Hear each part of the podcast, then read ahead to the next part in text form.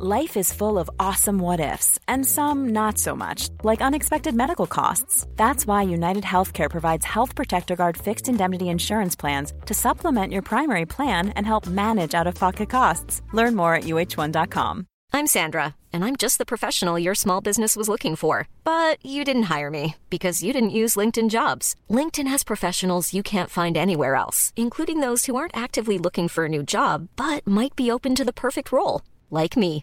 In a given month, over 70% of LinkedIn users don't visit other leading job sites. So if you're not looking on LinkedIn, you'll miss out on great candidates like Sandra. Start hiring professionals like a professional. Post your free job on linkedin.com/people today.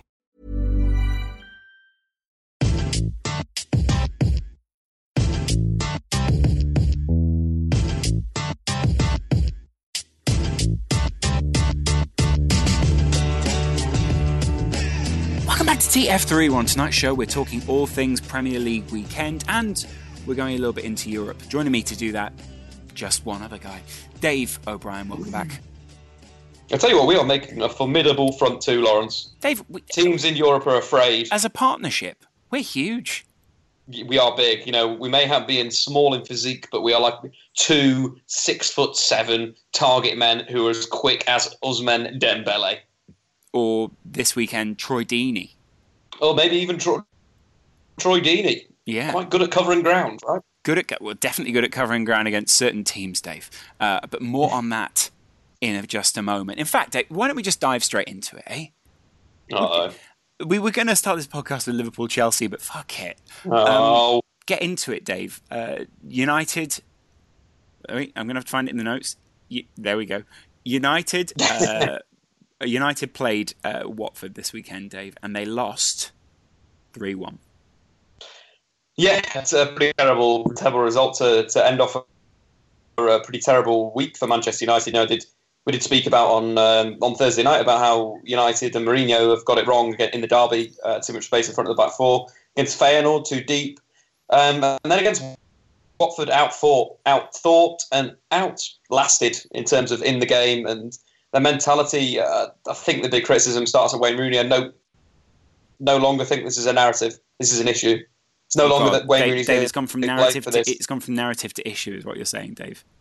what exactly what I'm saying, Laurence. It's gone. It's gone away from the fact of people defending Wayne Rooney, saying, "Oh, you're just picking on Wayne Rooney," to the fact that Wayne Rooney is a massive issue in this side, and him continually being on the pitch, uh, you know, is killing Manchester United. He was absolutely atrocious in every single aspect of the game. Failed to create a, a chance in in open play, but overall his passing was so poor. He was struggling to hit two yard passes with the right tempo, with the right pace, struggling to play a, a you know a ball out to, to a fullback unmarked with no pressure. You know, hit, overhitting passes, overhitting crosses. It was one of the one of the worst performances I've seen in recent memory for Manchester United. And I don't, you know, United are really struggling in terms of that final third. The, in the last, um, you know, the last few games since Daley Blind hasn't played, think United have only created 17 chances in, in, in the in the two games that they've not played with Daley Blind, and that's massively down on on the start of the season. But it just it seems to be something. missing. Uh, Pogba doesn't look happy um, with whatever midfield's around him. You know, Michael Carrick needs to be in there full stop. Uh, In a midfield with Pogba, Carrick is a perfect man to get him the ball in the, in the final third. But Rooney and Pogba, you know, Rooney should be playing this role if he's going play number six or number eight. You know, something Mourinho said he wouldn't do, but he has gone back and done that, which is pretty silly. It's gone against what he said. So again, very open to media criticism there, which will wind him up and will wind the team up. Why But- did he do that? though? Why? I mean, why? I don't quite know why he set his stall out like that. Why limit yourself? It it seems a lot. I mean, you know, there's been a lot of points of you know Mourinho. We know why he uh, crashed out of Chelsea, whatever you want to call it. We know why you know it went that way. People sort of saying, you know, oh, they're getting third season Mourinho already. The players already don't believe all those. things. That's clearly not true. But I, I mean, well, maybe it is. I don't know. But I mean, the, the point with Manchester United here is that it felt like a a reinvigoration, a revitalization. But was that not? Is that not the case? I don't know. One thing that you could definitely look at to sort of defend some of the players is they did play Thursday night away at Feyenoord, and they did have an early early kickoff on Sunday. So you know they're not got the, the most time to, to get their bodies back and get back to Manchester and prepare for this game, and then obviously go down to Watford. You know, it's Italy, it's Serie A. They play um, Europa League Thursday, then they play on Monday night. You know, obviously you can't do that. the Premier League and blah blah blah blah. But it, they weren't ready. They weren't up for it. Watford showed more fight. This Watford team is a, is a decent unit. You know, um, they've built something that's different to what was last year, but it's still very aggressive, still in your face. You know, Etienne Capoue having a pretty good game and scoring a, a pretty decent goal. But I just the, the thing that started the, the sort of you know started that right in my own head about this about Man United versus Watford was that whole David De Gea, Chris Smalling moment in the first half where they just didn't talk and they ended up both going to the ball and Ighalo had a pretty much an open goal which he should have put away. And obviously would be getting a lot of criticism if Watford had gone to win the game. But it was just that start, you know, a very slow start, slow mentally, and it kind of just you know went through the game with that. You know, Pogba getting criticism again, even though he didn't have the worst game. You know, hit the bar with a shot from about thirty yards. If that was two inches, um, you know, lower, that would have gone. In. Yeah, but it wasn't, um, though, was it? Though? But, and that, that's kind of the point, really. Is that is that it wasn't. Well, I think that's that. That would have hidden a, a you know a, a, bigger issue with, with United and how they are failing to create chances. It would have been three two then. A, a, rhythm in the final third, uh, and I think that's the big thing. I think it's the rhythm and the partnerships that we're seeing some some promise there. Ibrahimovic and Rashford look really good against Hull again. When Rashford moved inside to a, a striking position, they look really good again. The goal comes from a one-two with those two players. You know, it seems like they've got a connection, mm. but there's no, there isn't that anywhere on the pitch. The wingers look short of ideas. and some of the, you know, in terms of Rooney in this game, Herrera in that last game, no confidence in playing a forward pass. And I think that's they, something Mourinho needs to sort out straight spoken, away. You've been spoken about the midfield structure. I mean, why is he sacrificing that midfield structure for? I mean, there was an evaluation today. Is uh, essentially while Mourinho's been there, you know, it's looked a lot like not over reliance but reliance on the big stars, and then uh, lack of sort of a wider system, which is the opposite of what people are reading of what Pep Guardiola's done at City. So whilst Mourinho is sort of building in a certain direction, and you'd argue at times that you know his system is fantastic, and we've all assumed that his system would be good, it's being evaluated now by a much higher standard than maybe Chelsea were evaluated in the past. And uh, you know when it, when you put it up to the light, right now it's it's lacking.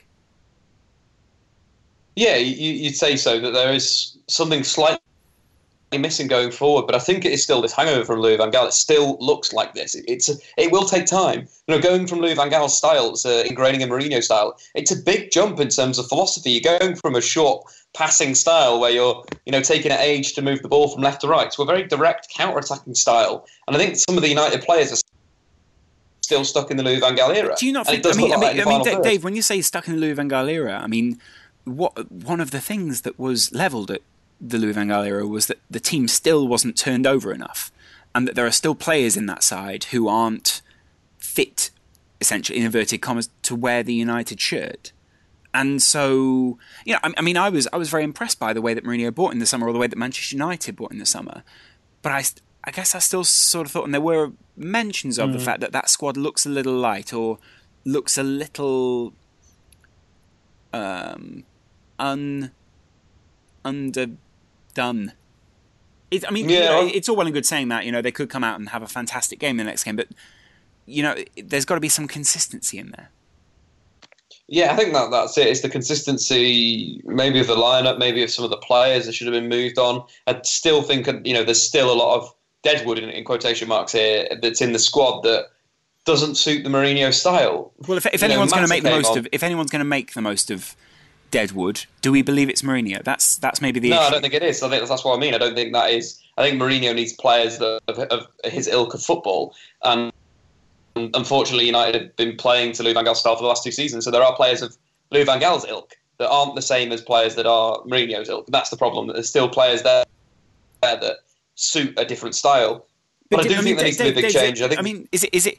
I mean, then that, that then there are certain things that don't come up to I mean, there are certain things that then don't come up to evaluation, which are well, Fellaini. Then, you know, which which camp does Fellaini sit in? Yeah, I'd say Fellaini was um, more Mourinho style than, than Louis van Gaal style. I definitely think Fellaini had a Mata? very good game today, bar the penalty incident. Mata is, is definitely Mata doesn't fit in either. To be quite honest, to be brutally honest, Juan Mata doesn't didn't fit in the Louis van Gaal era, doesn't fit in the Mourinho era. Honestly, doesn't fit at Manchester United. The only reason why he fits at Manchester United and people genuinely like Juan Mata is his blog posts and that he's a friendly guy and he's a nice guy. But going down to player performance, it's just not there. Mm. Again, coming off the bench, keeping really? it very safe. Completed 94. Rooney, don't get me started. Rooney should have got binned when Moyes came in. Moyes built a team around Rooney instead of RVP, who just went on to they just fired United to win the Premier League. It's there is players here that are still stuck in a way, and you, what United don't have at the moment is, is players that look confident in wide positions. I don't know what's happened to Anthony Martial. He's going through something that's that's definitely not football related, whatever it is, in terms of the press, because he just doesn't look sharp, doesn't look on it, doesn't look like he's got a got the ability to take someone on. But then maybe it's in terms of the midfield, and it's not they're not getting the ball to these wide players at the correct time. You know, Marcus Rashford, all the, all the good stuff that I've seen him on the wing, didn't suit playing on the wing today. You know, didn't get the ball enough, wasn't attacking enough, didn't take people on. And I feel that's kind of like the issue with the squad that, you know, if you've got Henrikh Mkhitaryan in there, that gives you some real quality out wide. But without that, you don't have any quality. And if you're playing a system that requires you to play a 4 3 3 and you need two quality wide players or, you know, multiple wide players to rotate them, you just don't have that. Is Ashley Young still at Manchester United? If you'd said Ashley Young was at Manchester United post four years after Ferguson left, I would have laughed in your face. I'd have thought that was hilarious. Antonio Valencia, would have been here four years on? Would have probably laughed in your face as well. But Valencia has showed that he's he, he has sort of improved in a defensive sense, so has a bit has something in the side. But then they're just players that don't fit for me at all. Don't fit this what Jose is trying to do. But then it is difficult because he's had this. He's had to rebuild again. I think that's the problem with Manchester United that already you can already see in the media that people have started to criticise Mourinho already on his back, already on Pogba's back. Well, was that always going to be part of the problem when, when you sign someone who is the most expensive player in the world and the most announced player in the world, and you also sign the manager who maybe has um, made enemies in the media? Maybe he's made sort of, you know, he's, he's made a few faux pas more recently. A few people sort of feel almost Emperor's Clothes esque a little bit about him, even though he's had the end result you know they've they've looked at some of his ways and not been as convinced. And I, you know, I do feel a little bit sorry for Mourinho because actually, obviously, he's shown to be a very effective uh, psychologist and tactician, and all sort. And he's competed against the best consistently. But it does feel as if something sort of not gone not gone his way. And you know, those are results, and those are sometimes referees' decisions and stuff like that. But it's also that looking at the structure of the midfield, looking at some of the structures and triangles and squares within that side, they don't stand up. And, you know, Watford took advantage of that, Dave. I think so, yeah. I think that United need to look at what they've got as strengths. I think this is something that Mourinho needs to do is sit down and look at his squad. Because, again, I don't think we've got any, you know, the wide, wide players wise. Mkhitaryan is a standout that is very effective at the top level. Anthony Martial did it last season, but it's not doing it this year. And apart from that, there is a lot, of, lot of lack of quality there. United have a number of strikers: Rashford, Zlatan, Rooney, if he's even going to be there. Martial is a, is a centre forward. Memphis Depay would probably be suited to a centre forward role. So therefore, you've got to play two strikers. You go into midfield, you've got to play a three man midfield because that's what gets the best out of your, the most expensive player that, that your club's ever bought. You go to your defence, it's looking a bit shaky in the last few games. You know, Bailly um, seems to not be able to play with, with Chris Smalling in a way. They look very unsure of themselves. So therefore, Blind has to be in there. But then Smalling has to be there and Bailly has to be there. So that's my you know, my feet, my, the, the start of my my, my my sort of solution to the problem, Laurence. I want to play a front two. I want to play three in midfield, and I want to play three at the back. So, what formation am I playing? Uh, is this is this like when when the train leaves the station? Uh, are you uh, seven o'clock? You're play it's seven no, no, o'clock. No, it, a, it, maybe you know. I'll, I'll just just say you know three five two. I think United should move to. I, yeah, I, I mean, yeah, I mean, but then you'd be criticising other shapes on the field. I mean, the, the, point the point is also with United, Dave, is that there's a lot of players in there that are confidence-based players, and confidence is something that is much harder to gauge because actually a club doesn't want you to know how confident a player is or isn't. Rashford, full, full to the brim of confidence at times. Uh, Rooney, maybe less so, and it, it's almost as if there's, you know, what what Mourinho brought was elements of belief to this Manchester United side that oh things are moving in the right direction again you know, I don't need to move on. I don't need to go somewhere else. I don't need to look for another summer move. But as soon as things fall, wheels the wheels fall off, and again, you know, against City, that was a big result. It maybe it would have helped if you know United had gotten a better result within the City game, because since then, it, the belief has not looked in the players either. Yeah, that definitely could be something there that they have lost a lot from from that one game. But again, they are footballers and, and Mourinho and themselves should pick themselves up and you know, attempt to play with a bit of confidence. I think that is kind of inherently some of the issue. But I just think some of the body language you see some, from some of the players is they just don't. I don't know, don't fancy it in a way. I don't believe, yeah, like you're saying, don't believe in yourself, which is a something that you can't really have as a professional footballer. Like you need to have, you need to believe in yourself, and if you don't, then you're gone. But we've seen that with you know someone like Memphis Depay, whose confidence is just completely poster. shot. Yeah, exactly. Yeah. That's my team talk done. You don't if if you if you got to believe in yourself, and if you don't believe in yourself, you're gone. Exactly, you're out. Now, Dave, to complete, I mean, is that Manchester United analysis over? What, what did Watford do well, Dave? Um, I think that you know their system they played that very well. They played they played their three five two extremely well. The three centre backs um, weren't exposed. I think that was one of the big things for me that United played a four three three, which exposes a back three if you pull them wide. Rashford had uh, you know he had his fullback stood up maybe three times. No, sorry, the outside centre back stood up three times. And he went at him once. The other times he was crossing from a deep area, and it was just I don't know, it was like the wrong thing to do. And you know what else you do if you want to overload a three-five-two with a four-four with a four-three-three is you make sure that you overlap with your fullbacks. You pull them wide with the winger and you overlap with your fullbacks because that's a two v one out wide, which open which either Watford have to pull a central midfielder over or they have to pull a centre back over, which again opens up space in the middle. Bang! That's what you do. That's your game plan for a, a four-three-three versus a three-five-two. But United didn't do that. Watford played very well. They they they rotated their back three to back five to back four very well, depending on where United were attacking down. Uh, you know, as I mentioned before, uh, Capoue was very good. I was very impressed with their, their midfield. Capoue, Behrami, and um, Pereyra. They, they were very good. Deeney worked hard. Ighalo was taken up some interesting positions, but ultimately not that good. Very sort of left-sided. Um, it looked like it was a direct instruction to, to drift over there. Uh, but it just, yeah, just that they were very good defensively. I think that was it. You know, three centre backs, excellent. Played the system perfectly to completely contrast that, Dave, go across Manchester, as every other podcast we were doing, um, where they won f- four, four, was it 4 0 against West Brom?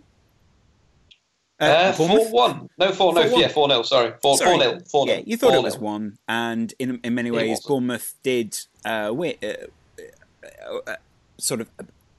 they deserved a goal, according to Pep Guardiola, at least, who said he's the best. They're the best team system wise that they've played that Man City have played this season. Very nice, Pep. Um, really putting the boot in, isn't he? Even though United haven't even lost by then, he knew he knew they were going to lose by then. Um, and then, of course, they've you know that that system at, at City is just ripping other teams apart. Yeah, you'd, say so. You know, in terms of their, their, balance, obviously, I think it's it's quite good in the way that David Silva is in. So they can try midfield Fernandinho, Gundogan, and uh, Kevin De Bruyne slightly ahead. Um, that makes a lot of sense for me in those players, and it does unlock City further. I really do like their did like their sorry of the you know the, the free eights in quotation mark, but in a way, if they want to be really competitive at that top level, maybe that concept is a little bit too tactically fluid for you know winning the Champions League in a way, or you know, going forward and, and smashing the Premier League up. But if you De Bruyne where, where De Bruyne is dangerous, he'll just destroy you. And again, that sort of freer role, drifting to left, drifting to the right. I think that was the interesting thing with his pass map. Is he map is that he was pulling into those wide areas, and that's where De Bruyne is best at. And uh, you know, took his, they you know, scored a goal, created chances. It was just classic Kevin De Bruyne. But I think when we look at Raheem Sterling again, well as a player of emergency, you know, getting a goal and, and getting an assist.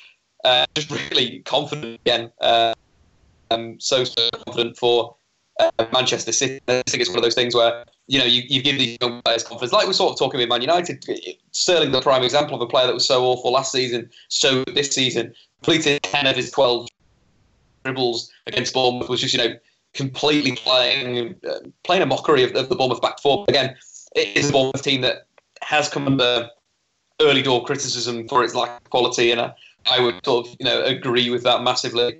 Uh, obviously, Jack Wilshere making his his, his debut um, kept it very safe, but didn't really do enough. Um, you know, going off around 70 odd minutes. It's just one of the again, is Jack Wilshere going to take this form team to a level where they will stay up in the Premier League? For me, I don't know. I don't think so. I don't think it's enough, really.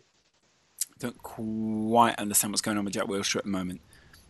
Um, there are certain things you sort of want to say, oh, good things are happening with Jack, but he hasn't had great performances so far for Bournemouth. Um, and, you know, some of his frustration looks as if it's coming out there. Uh, City, on the other hand, obviously fantastic. I, I, I feel a little bit underwhelmed by uh, Pep Guardiola's post-match comments very often. He sort of he says things, and you'll be like, "Oh, come on!" Uh, like you know, Bournemouth are the best team we played so far. I get that, but it's also he's a bit. He sounds like a bit of a football purist. I get you know in this, and I, Yeah. I have no problem with that, but I also sort of feel a bit like. Um, there's a, a certain sense of entitlement there, almost that you know you you got the opportunity to play City, and you didn't make the most of it. You know, I get the feeling he wants Mm-hmm. a challenge. I get the feeling he wants a tactical challenge from someone. You know, and so far he's not had that. Um, No, I don't think he has. Yeah, I think that's why when Man United do play a five-four-one against Manchester City in the uh, derby away from home, that he'll have a real challenge to break down Mourinho's two solid banks of defenders. yeah, but then yeah, well we'll see about that, won't we? Uh, Yeah. uh, one of, or at least two of the managers who are going to be looking to take on uh, City this season are Antonio Conte and Jurgen Klopp. Those guys met on Friday night, which is where we stood. Should have started this podcast with a wonder goal and an almost goal at 31 passes for Liverpool. Um, Dave, some really good stats on uh, both these sides, uh, and and actually Chelsea really came into their own in the second half, making it a, an even more watchable game. Um, Liverpool sort of dominated for the first 30 minutes, and then just as Chelsea were coming into the game, bang, Jordan Henderson.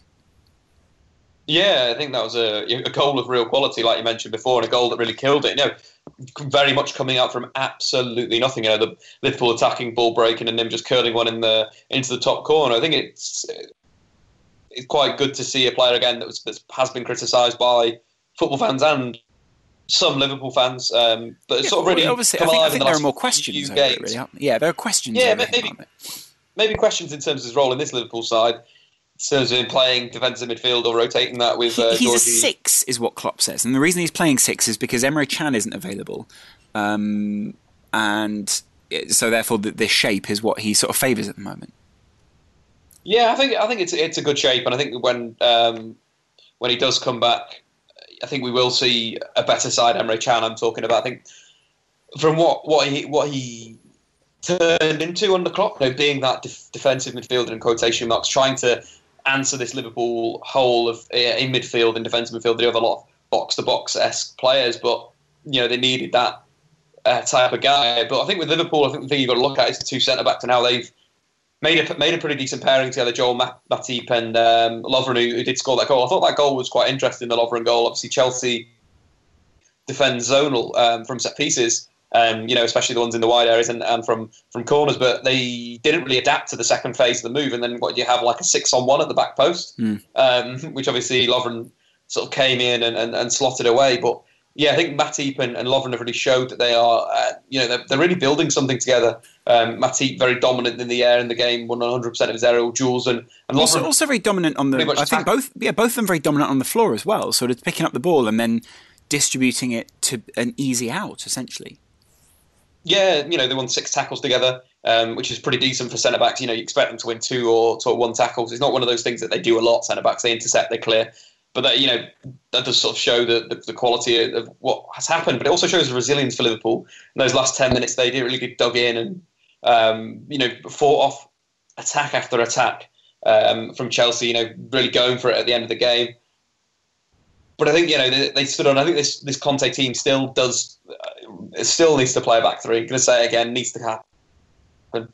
Just feel that players like Pedro, Willian, Willian especially, who's had a number of minutes, hasn't had the best of, of season so far. Hazard's so hot and cold on the left wing that if you moved Hazard inside with Diego Costa, who again uh, took his goal very well, was was a menace, but not as much of a menace as he Oh, can menace.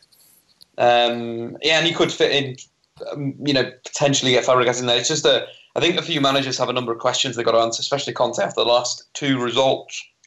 It's also maybe that as football's moving away from one style, we're finding that players are sort of having to adapt to the next. Uh, both Conte and Klopp, obviously, trying to adapt their players. Klopp finding some adaptability, but then that was also part of the reason that Chelsea got their goal. Dave was that you know he, he wasn't fully able to d- adapt Adam Lallana, and there are times where you see that Adam Lallana is not that deep line midfielder or the player from deep that maybe Klopp needs him to be at times. Um, anyway, anyway, there, you know there are some other there are holes in a lot of managers' sides. You're never going to find a completely complete eleven, unless of course you work, you work at Barcelona. Um, Klopp's still proud of the football, though. He said, uh, We played football like hell. It was really nice to watch. And then when the journalist sort of pulled this face, he said, You don't understand it? Football like hell? Uh, very lively, very flexible. Uh, we never thought about anything else other than playing our football. And that is partly what uh, everyone's been uh, allu- alluding to at City. Uh, sorry, at Liverpool, uh, is that they are only thinking about the football that they're playing right now, and it seems seems to be doing quite well. Um, Klopp's midfield change. Conte is left for some questions, but didn't seem uh, as if he was all that upset. Sorry, I've got bikes in the background. Um, Liverpool, though, still conceding silly goals. We'll see. And of course, Liverpool's goalkeeping situation will it be resolved? Maybe the Mignolet era is over. Um, anyway, Jordan Henderson's fantastic strike. Go take a look at it.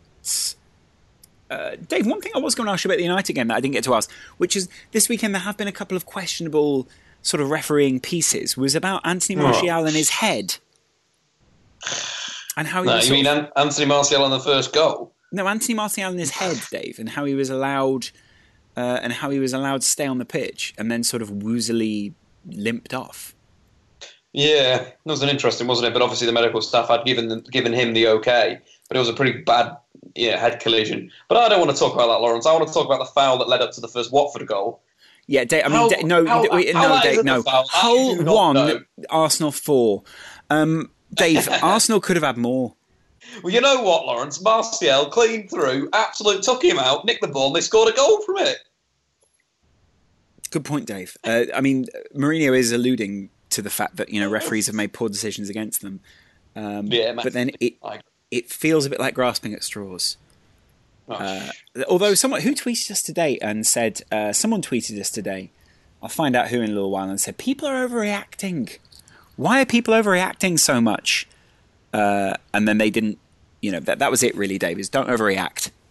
Uh, someone, someone else tweet uh, eleven ten tweeting in. Why do United play lethargic football? No tran- transition, speed, poor movement, limited structure, and use technically poor midfield players. Root and Fell. Uh, follow up: If uh, Mourinho did flop, which he won't, uh, apparently, uh, who's the best replacement? Wow, uh, in my opinion, has, this started already? it's already started, Dave. In Oh, my no. in my IMO, Tuchel, Poch, or Allegri. Wow.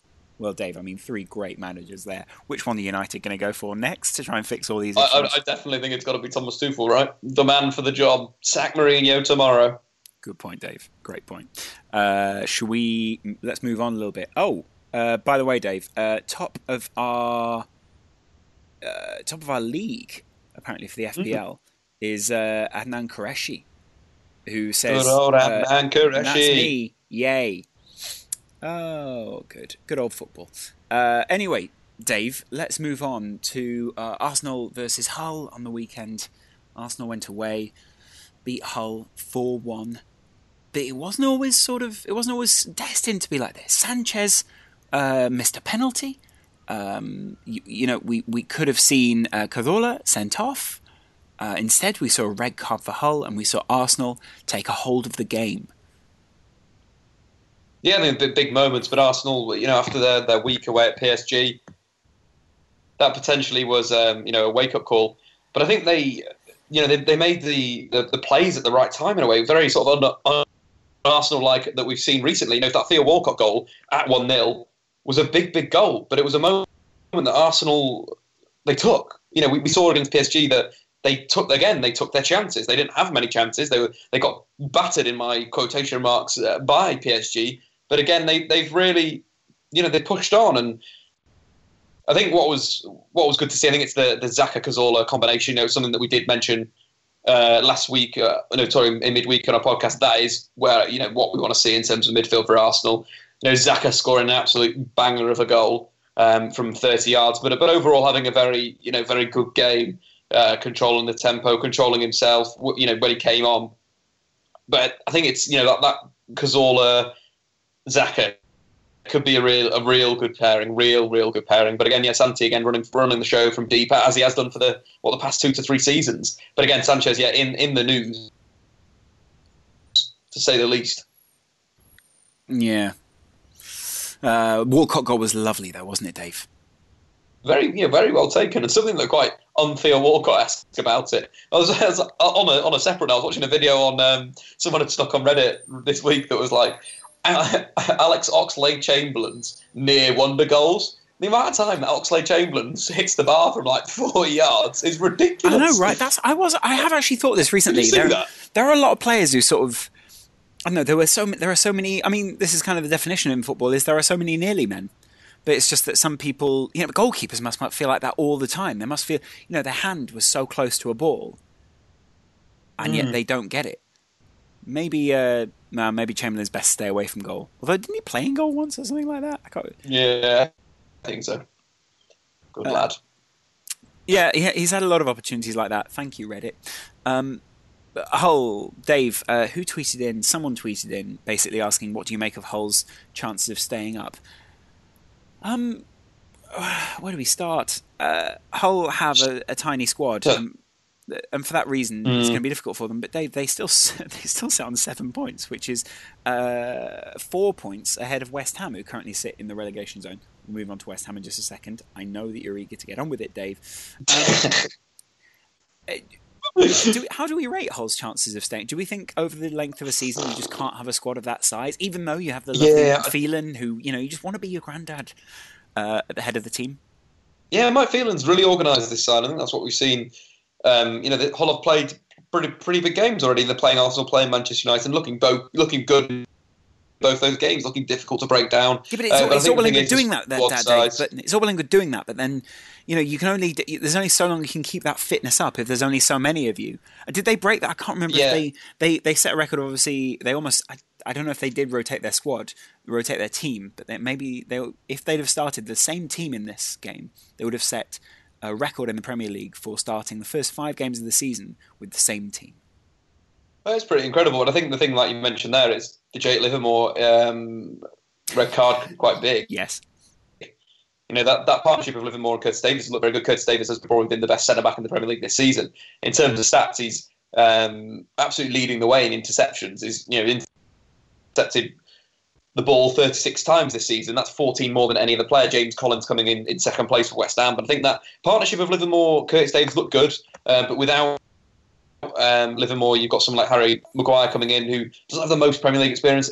Is he good enough? Probably not. But you know, if there's one man that could teach a, a, a centre back that had massive promise at the start of his career, Harry uh, Maguire, obviously coming from Sheffield Wednesday and was touted as the England's next leading light at centre back. You know, maybe uh, Mike Phelan can be that guy to pull a bit of that potential out and, and put in some good performances. But it's, I think it will be it's the, the squad is the big issue for me for Hull. It, it's just not big enough, and like injuries, red cards, it's just going to cost them. Unfortunately, who knows, Dave? Maybe they could have got one of their former managers, uh, sorry, former players, ah, alleged players. Um, Jimmy Bullard, uh, he's got his first management job in football. He's going to be manager of Leatherhead.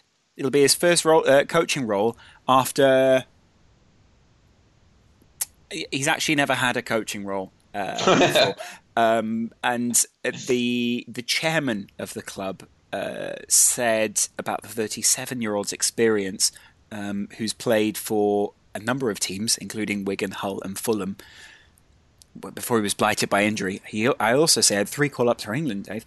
Um, Jimmy has gained a wealth of experience into a variety of management and coaching techniques as a player, mainly because he was sitting behind the manager watching them at that point, and has a very clear philosophy.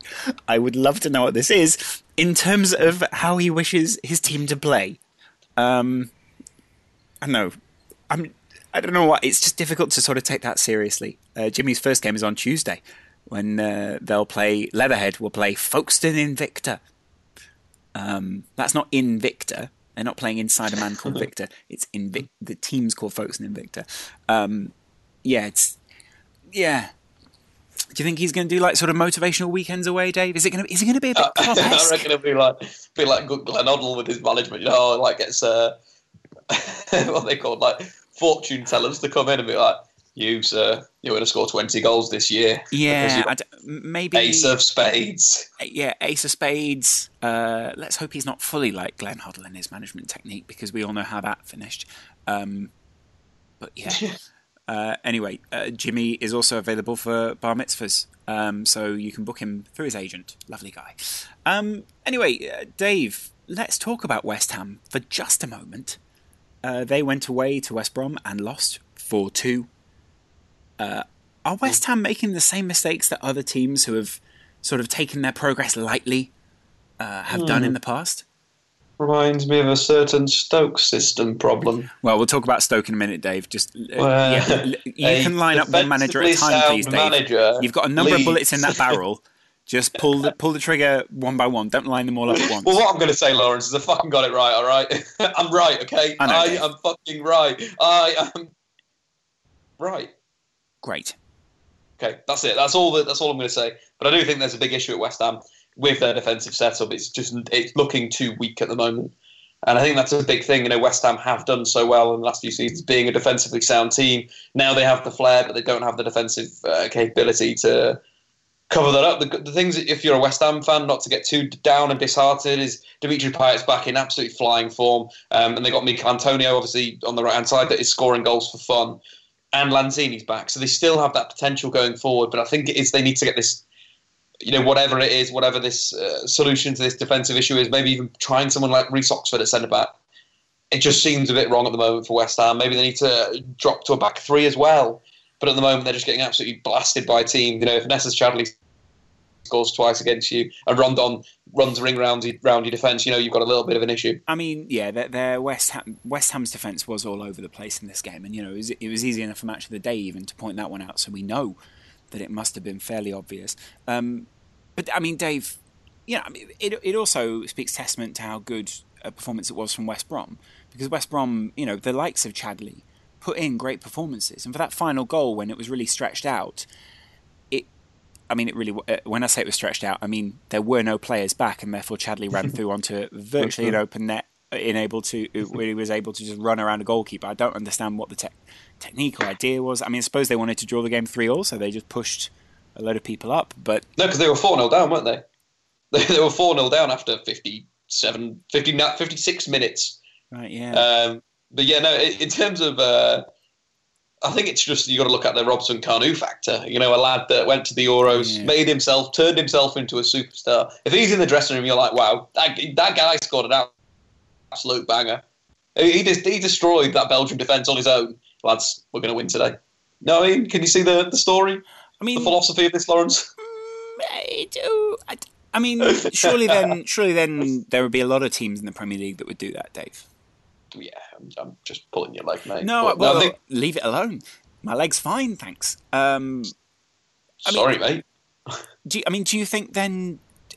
What's going on? I mean, you know, West Brom up one week, down the next. Yeah, I think that's it. That's that's what a Tony Pulis team is like. You know, one week it'll come good, um, another week it won't. You know, in terms of the the the, the stuff we judge Pulis on in a way, you know, it's this this is it. It's getting those fifty points, and time and time again we'll criticise and We'll say his team's got no style. Um, you, you know, but. You can't question his methods sometimes. When he has 36% possession of the ball and, win, and wins 4 2, scores four goals uh, with only six shots on target, you know, this is the thing with Pulis. Like it either goes very right in a game where they'll take their chances, they'll score those goals, they'll defend like heroes, or they'll completely go the other way and they'll capitulate, where they won't, you know, they won't take their chances. They'll have six shots and score no goals. And West Ham win this game two 0 But I think that is the Pulis factor that fifty percent of the time he will come out on top, but by his methods. They aren't the prettiest methods, but they kind of work.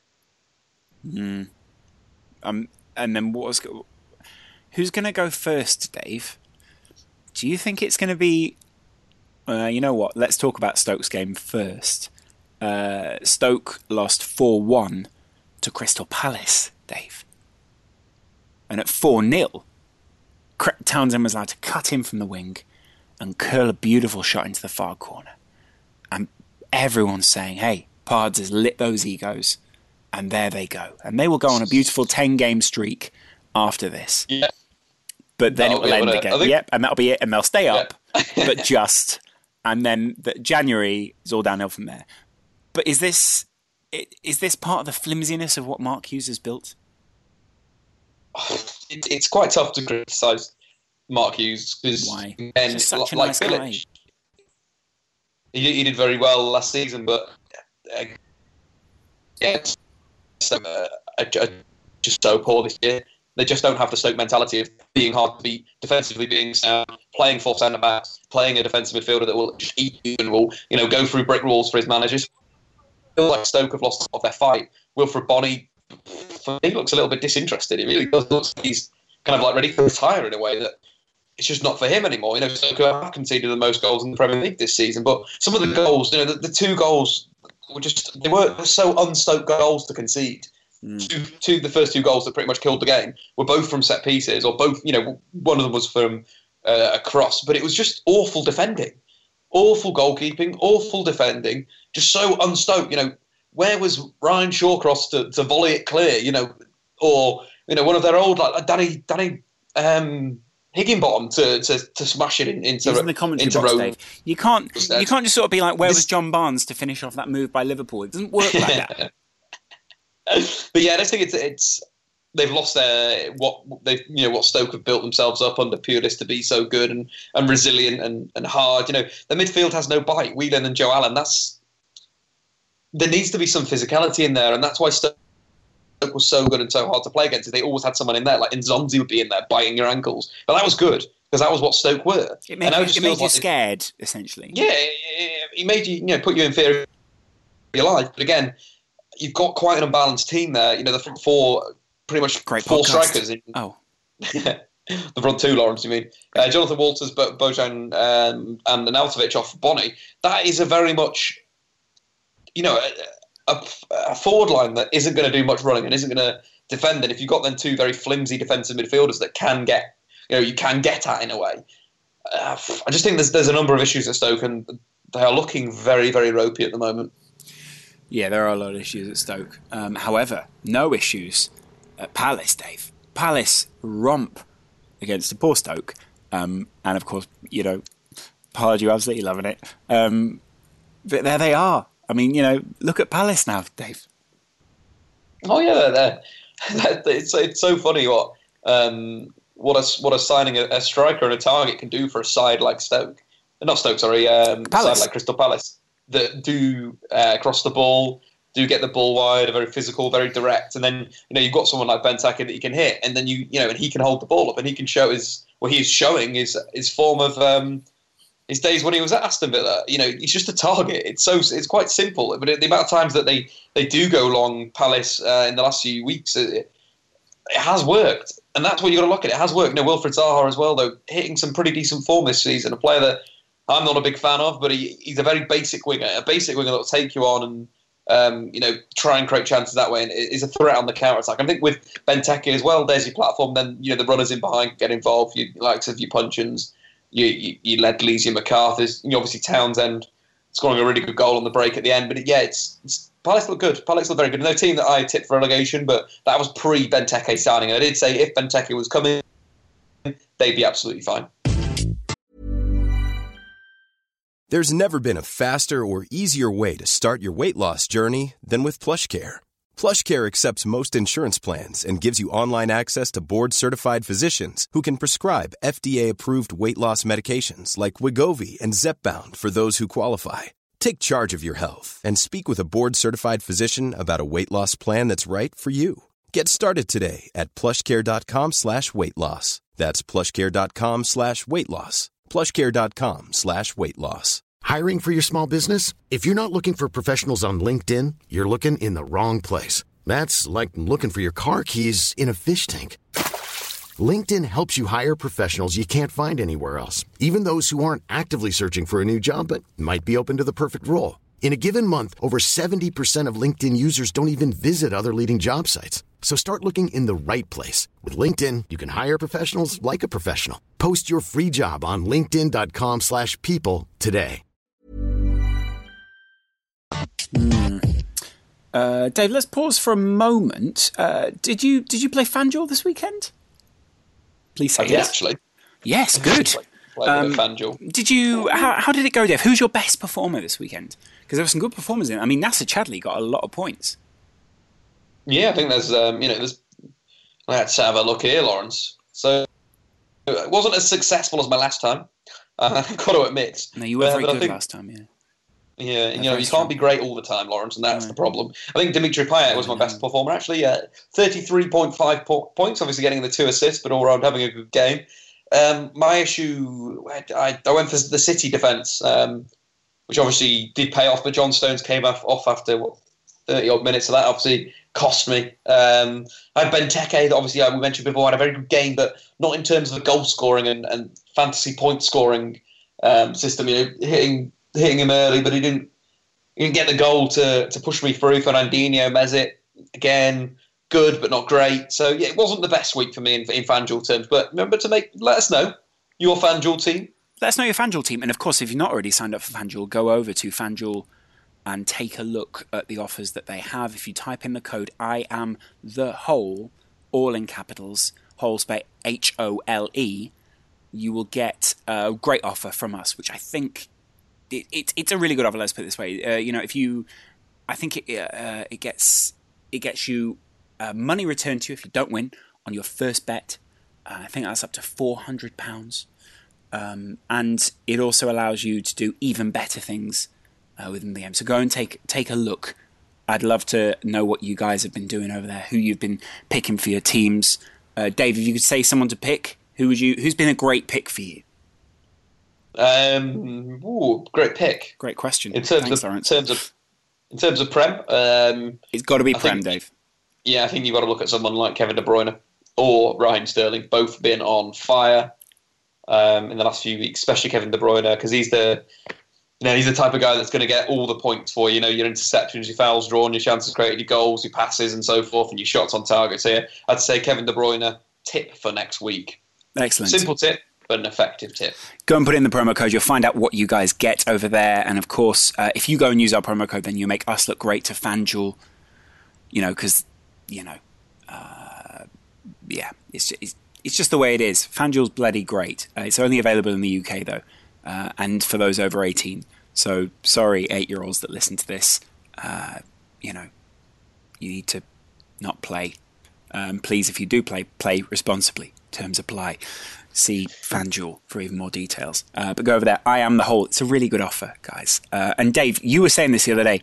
The reason you enjoy these sorts of games is because you know you, they get more and more detailed every year. And FanDuel's probably one of the better, more detailed games, isn't it? Yeah, I think it awards um, more than just the goal scorers and the assisters in yeah. a way. It, you know, it does award yeah, yeah, your midfielders that's going to retain the ball and so forth. So yeah, I'm a big fan of the game. Yeah, massive fan of the game. And if Dave's a big fan of the game, you will also. You've got to be fan of the game. Dave, you're also a big fan of Bundesliga. Um, so let's take a little tripping down memory lane uh, for the weekend. And Wochenende. And, the Wochenende? Uh, yeah. Uh, and first of all, let's talk about Bayern against F. Wait, FC. A, B, C, D, E, F. Oh. Uh, F. F. What C, I mean, FC Ingolstadt, Dave. Um, they, they won 3 1. FC Ingolstadt. No, Bayern. Um, you know, they, they struggled in the first half. Uh, they went into the break uh, one all. Um, Lewandowski playing very well, and, and, and Ribery, I think, was another standout performer for, for Bayern Munchen. Um, but I think they will, you know, they, they are looking very good. My prediction of Dortmund top isn't looking too great right now in terms of Bayern's early season form and um, Ancelotti really proving me wrong that I am an idiot and I don't know anything what I'm talking about. But I do think this this Bayern team has really evolved. Prove um, me wrong, Carlo. Prove, prove me, me wrong, Carlo. Well, to be honest, right, if there's anyone to prove me wrong, it's got to be Carlo because he's a nice guy, right? Yeah, raise that. He likes pasta. He's a nice guy, but I think you know Lewandowski this season flying, absolutely flying, and I think they they found a bit more. Um, you know, it's something different in midfield. Um, you know, Renato Sanches playing with um, Vidal ahead of uh, Xabi Alonso, and it, you know, it, was, it was a very good performance from from their midfield as a whole. You know, they, they worked the ball very well. Kimmich again playing another position. Um, you know, we, we had I had criticism last week for saying Kimmich was a uh, wasn't a, no, I said he was a, a right back. Uh, now he's playing centre back. Laurence, is there anything Kimmich can't do for you? For me, uh, I'm going to say play on a wet Wednesday night at Stoke. Although Stoke are less of a, a challenge now, so maybe he can play on a wet Wednesday night at Stoke. Maybe you've got, pick, have we got to pick a new team now for a wet Wednesday night? I mean, where would you not want to go on a wet Wednesday night? Maybe Everton. I wouldn't want to go to Everton on a wet Wednesday night. I tell you what, Vicarage Road with Troy hmm. Deeney and the boys. Oh yeah, good point. That, yeah, that, that looks like a tough one. Although you'd imagine that most top class teams in the Premier League would be able yeah, to pull that exactly. one off, Dave. You know, City, Liverpool, simple, isn't it? Moving on, um, yeah. Moving on, uh, Dortmund six, SV da- Darmstadt. Uh, Darmstadt. Neun, neun, neun, neun, neun, Drei, neun, null. No, Ach, no, neun, six, sorry. Six, Uh, six, six null uh, for Dortmund is embarrassing at this point. Uh, anyway, Dave, it was six 0 Pulisic. Yeah, Pulisic really exploding. Um, you know, going from Not literally. having the most touches um, in the opponent's penalty area in midweek in the Champions League of all Champions clubs and players. Wow. Um, to again massively performing against Darmstadt. You know, Dortmund really did bowl over Darmstadt. Um, you know, Ramos leading the line, but uh, you know, behind um, you know a number of very very devastating attackers. Pulisic being one, get scoring, getting two assists. Ousmane Dembele looked very very very very good again. Um, Castro has, has been joining the attack and also looking pretty well. So this Dortmund team, they obviously they had that banana skin last week or the week before, but I do feel that, that they are now hitting Thomas Tuchel form of last season, where the first like first court, first half of the season last year, Dortmund were irresistible, and it feels like that is finally hitting a bit of form again. They just look so fluid in attack, um, so fluid uh, in a defensive sense. Obviously, didn't have to do much defending against Darmstadt. Um, and shout out to Passlack, a player that's um, come through this season from the the Dortmund um, academy. Um, really, really good performance again from him uh, on that right hand side. Just again, another young uh, German player that looks destined for for stardom, whether he plays right back, um, right wing, whichever. He just looks like a real talent and. He came to my attention last season. For some reason, I was watching the German Cup Under 18 final, and he was just awesome. In what way? Just his um, his ability to drive, his ability to create on that right hand side. I think eventually he will be a right back, but uh, you know, playing further forward at the moment uh, is is fine and, and, will work. But in terms of uh, tackling, very good in the tackle. Just very like a smart, intelligent footballer in a way. Mm. You know, maybe you could see him as the heir to, to Philipp Lahm's throne. And I like a good throne. Um, Dave Gladbach also won 4 1 uh, against Werder Bremen. Uh, Gladbach are sort of they're a bit of a I don't know they're a bit of a they're a bit of a darling, aren't they? Really, Dave? Yeah, they do play a very very nice style of football, um, and it's just again they've they have had their banana skin again, but they you know beaten by City very comfortably, but they they showed Werder Bremen who's boss. But Werder Bremen aren't too good this season. To be quite honest, they are expected to probably fall uh, and drop down. But Torgan Hazard again um, the star of the show really for for Gladbach for me. Um, scored two pretty decent goals, hit the post. Could have you know arguably got a hat trick, um, but his partnership with Raffael up top um, in their three four one two is looking looking really hot this season, and um, you know, they can go out there and really test out some some German teams this year. I'd also like to give a big shout out to the boys Red Bull Leipzig. Um, picking up a 4 0 win away at Hamburg. Uh, Timo Werner absolutely stealing the show. Um, scored twice, won a penalty. It was just an all-round really good performance. What I, what I love about Timo Werner is his work rate. He's so hard-working. That's why he fits in so well at this Red Bull Leipzig side because they are a very high-pressing unit. Um, but he's very, very good at pressurising, running the channels. Uh, very good in the transition, but again, a very, a very good performance from the young German international. Another young German international that we're talking about. Jesus, how many are there? Uh, um, ten. Oh, sorry. I probably I probably underestimated there. Uh, Fifteen. Uh, no, wait, no more. Probably. Um, anyway, never mind. Um, anyway, uh, yeah, let's move on, shall we, Dave? Uh, to actually, let's go to another foreign league. A little bit of La Liga first, Dave. Uh, Sad got beaten five one by Barcelona. um, name Musico might be awful, and his lyrics might be to play soccer. All I need is audacity, happiness, and to be with friends. That's all. That's so lovely. Um, it, that is actually really that's a lovely lyric. He's a terrible singer, uh, but it turns out, Dave, he's a great footballer. Yeah, a pretty decent footballer. You know, coming off the back of his. Uh, I'm trying to think of the word. It's not hat trick. What's what's four of them, Laurence? Quadric. A quadric. A quadric of assists uh, midweek. But again, Barcelona changed their shape. And quite interesting. Went to uh, a 3-4-3, um, which we haven't seen since the, the days of Pep Guardiola, you'd say, that, that have come back. But Barcelona, again, input absolutely ridiculous. Messi, Suarez, Neymar. What more can you say about them? They just, they just, they just do goals. That's all they do. It's just they score goals. But again, you know, they were opened up with this shape, and credit to Luis Enrique for changing it, um, mixing it up again. But they looked very good on the counter attack. They, you know, they did catch Sad um, high up the pitch on a number of occasions. Um, but yeah, it's it's good for Barcelona. It's looking very very good, and it's looking like they are on fire right now. To put it that way. Interesting. Hmm. Yeah, uh, obviously Real Madrid won 2 0. Right? Did that game finish 2 I think it is. Yeah, I think it's, we're still playing on when we started recording, Laurence. Yeah, it was 2 0 at time of recording, and Atletico Madrid 5 0 against Sporting Hee Haw.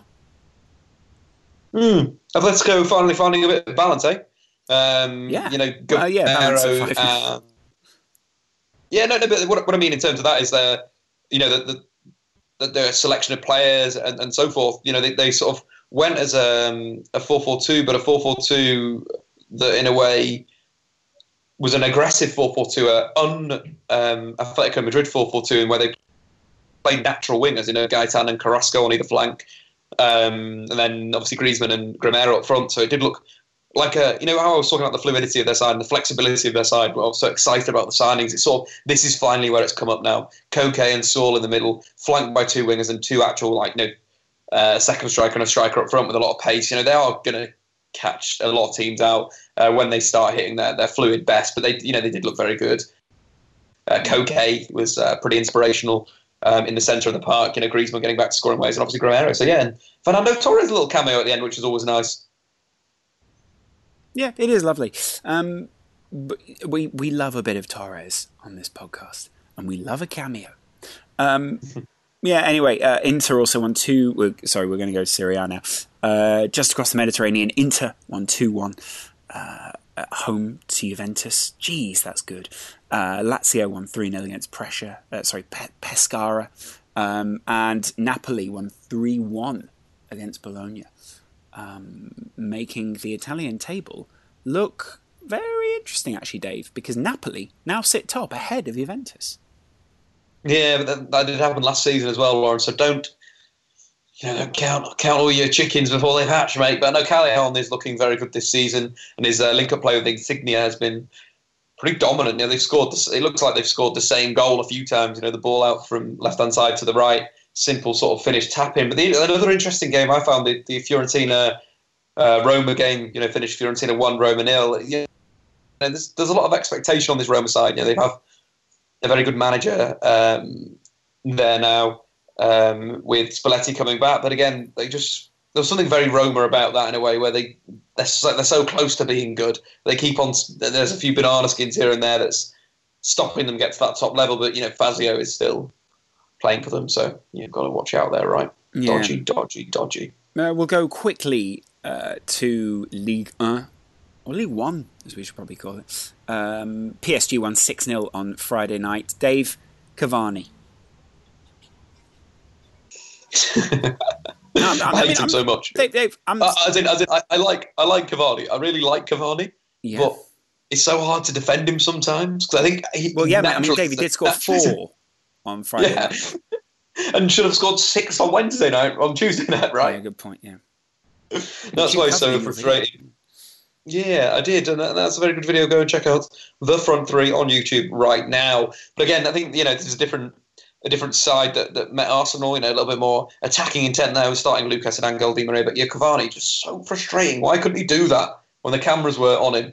Uh, but I think Krychowiak's um, sort of sh- position in this side is absolutely crucial. He's finally been brought in. Started against Arsenal was awesome. Started against Caen was awesome. So I think they, you know they will push on. But I'd like to get again a shout out to another team. That's Monaco picking up a, a 3 0 win against Rennes and um, still leading the uh, league uh, table. Mm. We want to see a goal. Um, Thomas uh, Lemar, who scored against uh, Thomas Lemar, sorry, who scored against Tottenham, scored an absolute banger uh, against Rennes. The last goal, I think it was from about 30 yards, a, a brilliant goal. And I think Falcao, first goal back at Monaco. Lovely little header. Nice. That's it's looking good for them. Yeah, a lot of things looking very good for uh, Monaco right now, having gotten that win, obviously. Uh, Dave, let's talk about the little set of teams that were sort of clumped up, if you like. Um, the guys who, I don't know, you, you sort of want to, uh, how can I put this? You want them to do well, and therefore you put them in this, hey, you can do well sort of area. Um, it's let's start with uh, Spurs on this one. Dave, Spurs got the uh, home win to Sunderland, just one 0 but Kane got the goal. Yeah, Kane did get the goal, but more, you know, worse. The worst news for Tottenham fans is he was uh, off on a stretcher with a yeah very nasty looking. Was it ankle injury? It was. Yeah, um, it, it, was. It was. His ankle was at quite an angle. It was an. It was an yeah. ankle. It was an ank, ankle. Angled angle. Yeah. Ankle. Yeah. Something like that. Yeah. But no, he took his goal very well. But I think this this Sunderland team is very very poor. I don't know how long good old D Moyes is going to last. But I think what was quite interesting was how powerful that Sunderland midfield, or the Sunderland, sorry, the Tottenham midfield, the Dembele, Wanyama, Sissoko. That has got some serious power and belly in it. But I think that could give them some quite good um, blend against Son. Uh, played quite well for me. Um, but again, yeah, Kane out is, is a big, big worry. Uh, it's sort of this time now to see whether um, Janssen is good enough. At the end of the day, it's, it's whether he can step up and uh, score the goals. Yeah. Uh, also, uh, Sun- uh, sorry, obviously Sunderland uh, lacking goals there. They did play Jermaine Defoe today. A lot of Tottenham fans saying they would like to see Jermaine Defoe score, ironically. Um, uh, and then obviously Spurs lacked uh, Rose, or their Rose, if you like. Um, yeah. Dave, Southampton also won 1 0 against Swansea. Yeah, Charlie Austin back in the goals, back in the headlines. I think what um, Puel's been been trying at Southampton for me. He's been been good. They've been very proactive, but they haven't got the they haven't got that result. No, they got the result last week, um, and they got the result this week as well. So again, if they can get Charlie Austin scoring, we know what he can do in the Premier League. He's a very basic striker, but he's a goal scorer. That's all he is. But Southampton lacked that in the first few weeks, as they lacked that person to, to, you know to put the ball in the back of the net, and if they they have sort of stumbled in a way with with Charlie Austin, you know, he's playing in the reserves at the start of the season, but it's come back uh, and looked good. You know, it gives them a threat in the penalty area. They have been creating chances, but they haven't been taking them, like I just mentioned before. But you know, Charlie Austin is that man. You're very, very alive for their goal. Um, a top finish as well. So yeah, for Southampton, I think it's the only way is up, baby. Mm, good, uh, Dave. Should we also cover whilst we're here, Dave? Uh, Everton. We always cover Everton a little bit later, uh, but they won three one against Middlesbrough. Yeah, and again, I've got to. I've been proved wrong again the great man, Ronald Koeman, saving the day again. but I think, you know, credit to Koeman, he's, he's really um, tightened up this Everton defence and, and turned them into a, a, good unit. Lukaku, again, on the score sheet, um, he obviously is crucial to this Everton side, a real real threat through the middle. Um, but I quite like the, you know, the, he seems like uh, Koeman sort of stumbling on the right sort of forwards to play. Bolasie and Ramirez, uh, Mirallas, sorry, uh, look very, very good together. Uh, Mirallas apparently lost um, six kilos or eight kilos in, in the summer, um, so it does look a lot sharper. But uh, you know, Idrissa Gueye as well, a player that have championed for season after for about a year and a bit, is finally coming through. One more tackles than and ended up playing the Premier League, really taking N'Golo Kanté on at his own game, tackling. Mm. Dave, should we? Uh, yeah, I mean, good point. Leicester City won 3 0 against Burnley, Dave. Uh, Ranieri's boy is fantastic. Yeah, I think the the signing of um, Slimani is really a good signing. A, a, very different striker to what they had last season, an actual target man. Um, and obviously, Vardy hasn't looked as sharp as he was last season, isn't taking his chances. Um, but Slimani is taking his goals very well. Uh, very, very impressed with, with his work so far in the Premier League. Could be a very good option for both your FanDuel team, good Dave, but also your FPL team. Mm. You know, I think it could be a in terms of uh, FanDuel could be very good value. Um, so far. But it, you know, fantasy football, he's I think he's eight point five in FPL. So again, but it could be a good option. I think he'll be the one that'll be scoring Leicester's goals for the coming weeks. Mm, interesting point. Uh, yeah. Uh, w- what about that uh, Slimani though, Dave? What what is it? And you know, obviously you can hook up with the likes of Mahrez. Mahrez continues to be sort of good, but now he seems to sort of go under the radar. Yeah, I think because you know the, the start of season hype died down with him in a way. And it's sort of like Dimitri Payet that was out injured at the start that people are forgetting that he's there. But Payet obviously exploding and is the top assist in the League again. But Mahrez, you know, the Champions League absolutely stole the show midweek. So again, it's it's going to be difficult for these Leicester players to keep that level Tuesday, uh, Saturday, Tuesday, Saturday, Tuesday, Saturday, Wednesday, Sunday. You know what I mean? It's gonna they're gonna have to pull some out themselves. But do you know do expect some of the players to drop a little bit of a level come the weekend? Hmm. Yes. Mm. Mm. Weekends. Uh, Dave, any other notes on the weekend's football? Anything you sort of watched or enjoyed? Because we've covered quite a lot here. I just got a bit upset, really, to be honest, Lawrence. Why? Just Man United being rubbish, right? Just upset me. It hurt me. Brought a tear to my eye. Ruined my weekend. No, I didn't really. That's a load of lie. But no, it was just a very frustrating performance from Manchester United. And again, they need to excel. But, you know, Red Bull Leipzig was my highlight. Mm. Go and check it out if you know what. Watched it. Brilliant performance in the second half. Yeah. That's that. That's life, right, Lawrence? Yeah. Yeah. Welcome to life. Uh, guys, let us know about your weekend. I'm, just, I'm going to go through a couple of other tweets now that we received just to make sure we haven't missed anything from the hole. Um, Dave, uh, are Everton benefiting from a combination of Martinez's attacking play and the fresh defensive solidity? Ooh. Solidarity is what he's saying, but I think he means solidity from Koeman. Dave, is that worrying for Everton in that uh, you can only really have that for one season? Because we all know Maybe. that managers are wiped clean of a slate when they get into their They second are. season. Interesting. No, this could be. That. I'm going to have to start. I have to write my second thesis on this. Is it? Yeah. Now is it- attacking managers. Yeah. How does that? work? Yeah, is it? What's, what, I can't think of the what. I can't think of the mathematical word right now. But like when it, the effect is of both ways. Y- yes. Sorry. It's equal. It's not Total equilibrium. shit. It's sort of par- parallel effect. Yeah, Yeah, it's equilibrium. like a paradox. Yeah, it's effect paradox. Um, although Jamie Carragher did say it very well the other day. He sort of said, you know, you don't have to be um, sort of not solid. You don't have to be sort of defensively open in order to be good attacking wise. Um, Dave, uh, someone's asking here, which is a little bit weird. Uh, why is Dave so critical of Henderson in defensive midfield, but loves Fellaini there? Do you watch again? Fellaini. Let's just give him a shout out. Fellaini was brilliant in defensive midfield, barring that silly foot that he put in when the game was already lost and, and won, and you know gave away the penalty. Fellaini had another really good game. Really bossed it in central midfield. Um, you know, played 66 passes, completed 64% of them. You know, the complete opposite to Paul Pogba. Won five out of his seven tackles. Um, you know, an interception. But where he was really good was a defense when he was uh, defending areas aerially. Again, sitting in front of that back four and just cleaning everything up there, but also dealing with crosses, uh, dealing with wide set pieces, and dealing with throw-ins. Stop hating Marwan Fellaini and learn to love Marwan. Hmm. Yes. Um, yeah, I'm trying to look for some other good tweets. Uh, where can I listen? Where can I listen to the podcast on Android? You won't be able to hear this answer. Um, does Dave still think United will win the league, given that he said so if they sign Yeah. Pogba? Of course, you've always got to go down with your ship, right? Uh, you said ship. Uh, Troy Deeney should be in the England squad, apparently, according to Yeah. Eddie. What did I? What did I say? Pre Euros. Dave, uh, yeah, good point. Dave, are the new FIFA ratings fair? Um. Yes. No. Maybe. Yeah, I, I mean, I feel like they sort of level out. Yeah. Yeah, ratings whatever. are ratings, aren't they?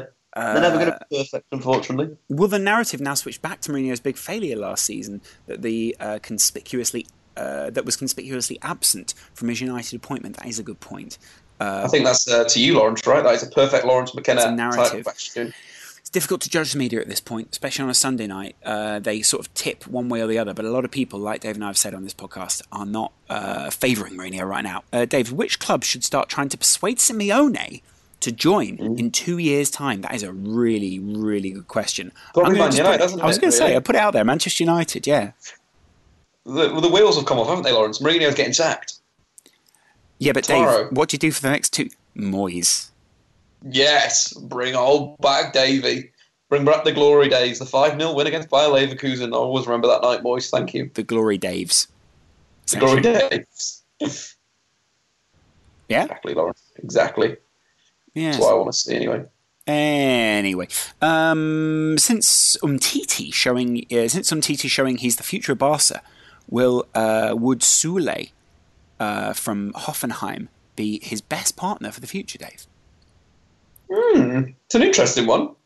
Um, but yeah, I think Umtiti, wonderful ball player. Uh, more of a you know a little bit more of a, a, tall, aggressive, but a very technically good defender in terms of reading the play. Could be a very good option. Could be a good option, but I quite like the fella at Leverkusen, the other German lad. But his name is I've lost his name. Let me find his name, Lawrence. Give me two ticks. Yeah, you find him and tick away. I'm going to quickly answer Carlos's uh, question in that time. And it's a great question from Carlos. Uh, is that Carlos Gadiva? Uh, yes.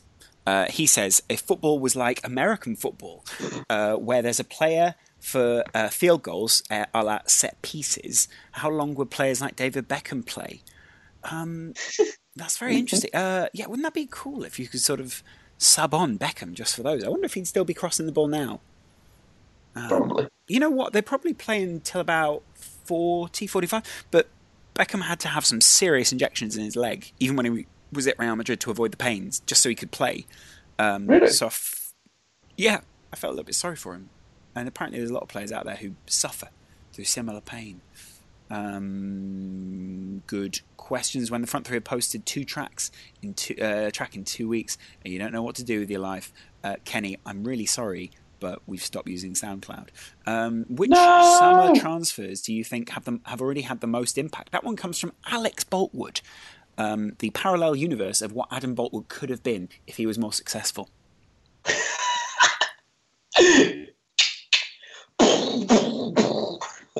I actually did speak to Boultwood earlier tonight. He's just arrived in Colombia uh, and he's having a lovely time, despite sort of, you know, a number of things happening that were very close to making a plane go down, etc., etc. Um, and personal attacks on the podcast from you. Well, I think the best signing of the summer, in a way. Who who is it for you, Lawrence? I think Idrissa Gueye is definitely up there in terms of Premier League signings. Gueye is a good one. I think Mane's a good one. Uh, Mane is a good one. He's not had a, he's not had the impact that maybe some other people want him to have had. I still I, I feel like Pogba gets a bit of a rough uh, ride. Oh, he does, yeah. So you're um, right. Because he's been asked to do a lot of things in there. Um, yeah. Uh, the player that should go to Barcelona instead of uh, it should be Jonathan Tah. He's very, very impressive. Leverkusen centre back legend. Hmm. He's only 20 years old, though, so he's not really legend yet. Sorry. Tough for that, Dave. Uh, ooh, what the F is wrong with United? I think we've already answered that one. Top four predictions now with five games in. We'll do that at 10 games. Is De Bruyne the best player in the league? Yes. Um, favorite goal of the season so far? Don't be biased about Henderson's goal either. Henderson's goal was a good goal. Uh, Dave, favorite goal of the season so far? Uh, Griezmann's got a very, very, very good goal at the weekend um, against Sporting Gijón. Uh, the second goal, a lovely uh, driving run and uh, finish into the, the, pretty much the top corner. I really like that goal, really good goal. Um, and obviously the, the, the, Bernardo Silva goal I saw, saw live at Wembley was brilliant. They're my two favourite. Oh yeah, you, baby. Uh, Sandy says, "Oh yeah, baby, can't wait." Uh, Dave, I like all the goals. Uh, maybe Xabi Alonso's long distance one. Sorry, can you hear that? Yeah, that's what happens when you're flapped. Can you actually hear that, Dave? Yeah, I can hear that. That's what happens when your flatmate um, does something weird at 11 o'clock at what's night. He, what's he doing? Is he making a smoothie for you? I think That's nice. I, I, don't want to go out and I don't really want to find out. I just find it a little bit weird. Uh, Is he sanding something? I can't tell. Either way, it's highly unusual uh, to be doing that mm. at 11 o'clock at night. Do you know what I mean? Uh, yeah. You know, you should probably stick to like, you know, maybe one in the afternoon what are they smoking over there? Like John Henry said. Uh, anyway, it's been good to have you guys on the podcast tonight. Uh, these podcasts always run over now Boultwood's not around. Uh, it's as if we love to talk. I know you love to talk. Uh, we'll see you again real soon on TF3. But in the meantime, Dave, where can people go find you? Um, go on to Facebook and type in the front three and like it. Ah, good. Yeah, for more go, live shows and that fun. Would actually, that would actually be really good. Uh, go take a look at that and uh, it, we'll see you midweek on TF3. There isn't any Champions League this week, but uh, what is it? Is it the the thingy, the something cup? It's the EFL, the, cup, e, the EDL cup. Of, yeah, the the EDL Cup. The EDL Cup. no, the, uh, the the League Cup. Let's call it, Lawrence. Yeah, it's the League Cup this week. Uh, we're not going to wait for any special games uh, around that, but obviously the Premier League is back and having a great time. So uh, enjoy it with us. Let us know your thoughts as you listen along. Um, and don't forget to tweet us at the front three on Twitter. We'll see you again real soon on TF3. Bye. Even on a budget, quality is non negotiable. That's why Quince is the place to score high-end essentials at 50 to 80% less than similar brands. Get your hands on buttery soft cashmere sweaters from just 60 bucks, Italian leather jackets, and so much more. And the best part about Quince, they exclusively partner with factories committed to safe, ethical, and responsible manufacturing. Elevate your style without the elevated price tag with Quince. Go to quince.com slash upgrade for free shipping and 365-day returns. Mom deserves the best, and there's no better place to shop for Mother's Day than Whole Foods Market. They're your destination for unbeatable savings, from premium gifts to show-stopping flowers and irresistible desserts. Start by saving 33% with Prime on all body care and candles. Then get a 15-stem bunch of tulips for just $9.99 each with Prime. Round out Mom's menu with festive rosé, irresistible berry chantilly cake, and more special treats. Come celebrate Mother's Day at Whole Foods Market. See ya. Bye. Bye. Bye.